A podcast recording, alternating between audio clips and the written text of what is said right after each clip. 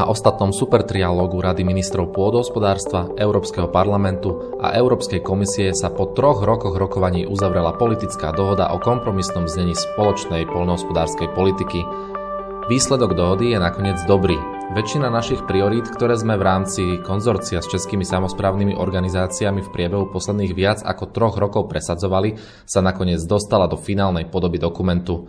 V dnešnom podcaste sa dozviete, ako sa na príprave budúcej spoločnej poľnohospodárskej politiky podielala SPPK, kde sa to celé vlastne začalo, čo je schválené a čo nás čaká v najbližšom období.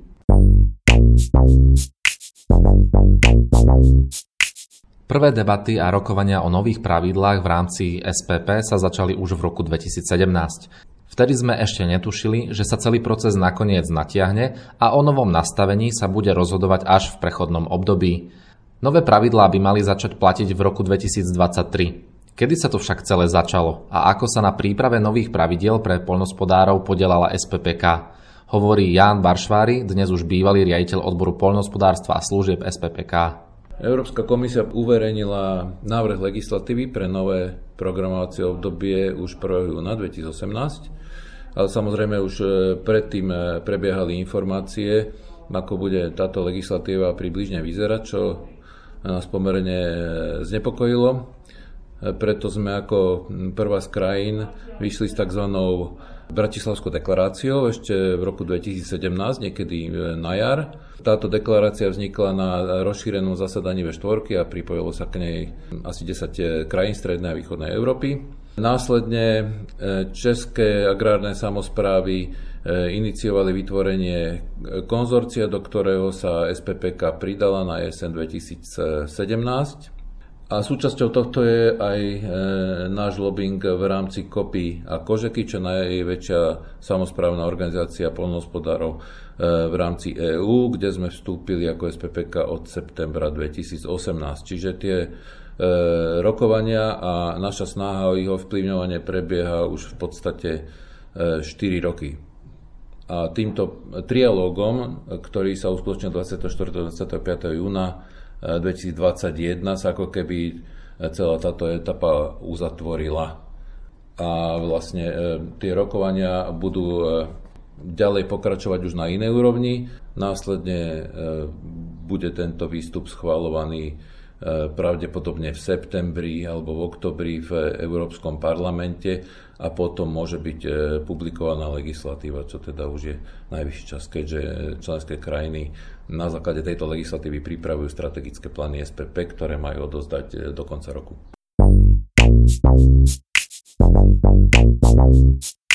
Za touto celou genézou je množstvo precíznej mravenčej práce na rôznych úrovniach. Podľa predsedu SPPK Emila Macha je aktuálny záver rokovania aj zásluhou lobbingu SPPK v Bruseli.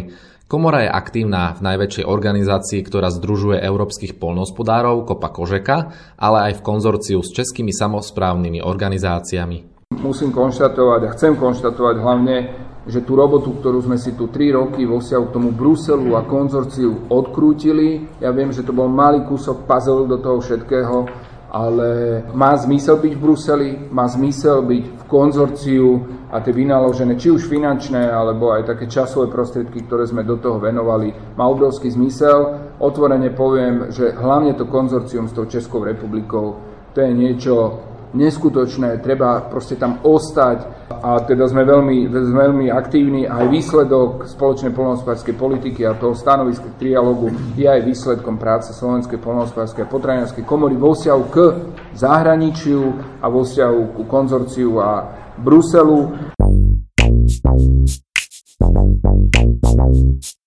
Čo je vlastne obsahom prijatého materiálu a môžeme byť s obsahom dohody spokojní? Pokračuje Jan Baršvári. Áno, boli e, dohodnuté niektoré zásadné prvky novej agropolitiky a v zásade môžeme byť spokojní, pretože sú v súlade s tým, čo sme sa snažili za uplynulé 4 roky presadiť.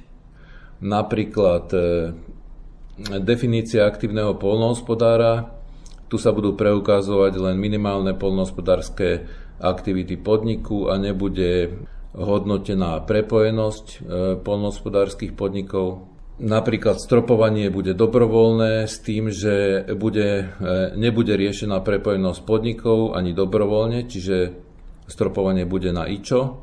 A takisto je možné pri výpočte stropovania dobrovoľne započítať 100% osobných nákladov, ktoré možno preukázať buď skutočnými nákladmi alebo e, nejakou paušálnou sumou na zamestnanca. A takisto považujem napríklad za úspech, že sa podarilo udržať e, súčasnú úroveň e, viazaných platieb, teda 13 plus 2%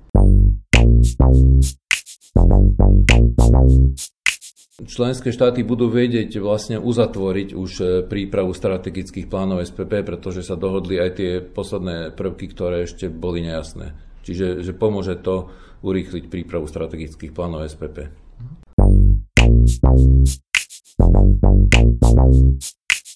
Výsledok hodnotí najväčšia agropotravinárska samozpráva pozitívne. Teraz bude rozhodujúce, ako dokážeme pripraviť strategický plán, ktorý predložíme v Bruselu v januári. Ministerstvo deklaruje, že termíny stíha.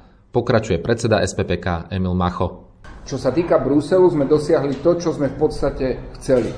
Relatívnu voľnosť, e, relatívne žiadne zásadné povinnosti, ktoré by mali na nás zásadný dopad. To je to, čo sme dosiahli spoločne v tom Bruseli. A teraz už je to len o Slovenskej republike, jak to nastavíme v strategickom pláne, čo sa týka spolufinancovania, schém a všetkého. Není žiaden nejaký zásadný determinant, ktorý by mal mať z európskej úrovne na vaše podnikanie. Taký, taký ten, že, že zásadný v zmysle, že Ježiš Maria, toto bude katastrofa alebo niečo. Nie. Jak si to na Slovensku urobíme, na najbližšie roky nastavíme tak to budeme mať. Keď budeme chcieť podporiť silnejšie ANC oblasti, jednoducho môžeme to urobiť. Keď budeme chcieť podporovať welfare zvierat, budeme môcť. Redistributívna platba tu už je a bude, to jednoducho je, je, je povinnosť a myslím si, že keď sa to rozumne nastaví, to, to nie je zlá vec. V zmysle toho, že jednoducho ten trend v Európe tu je, čiže tá Slovenská republika bude pre nás teraz kľúčová a to obdobie do konca roka, keď budeme odozvať strategický plán, v kombinácii so schémami štátnych pomoci, to je to, čo môže naštartovať eh, slovenské polnohospodárstvo. Počúvali ste SPPK podcast. Ďakujeme, že ste si nás zapli. Moje meno je Matej Korpáš. Prajem vám príjemný deň a teším sa zase niekedy na budúce.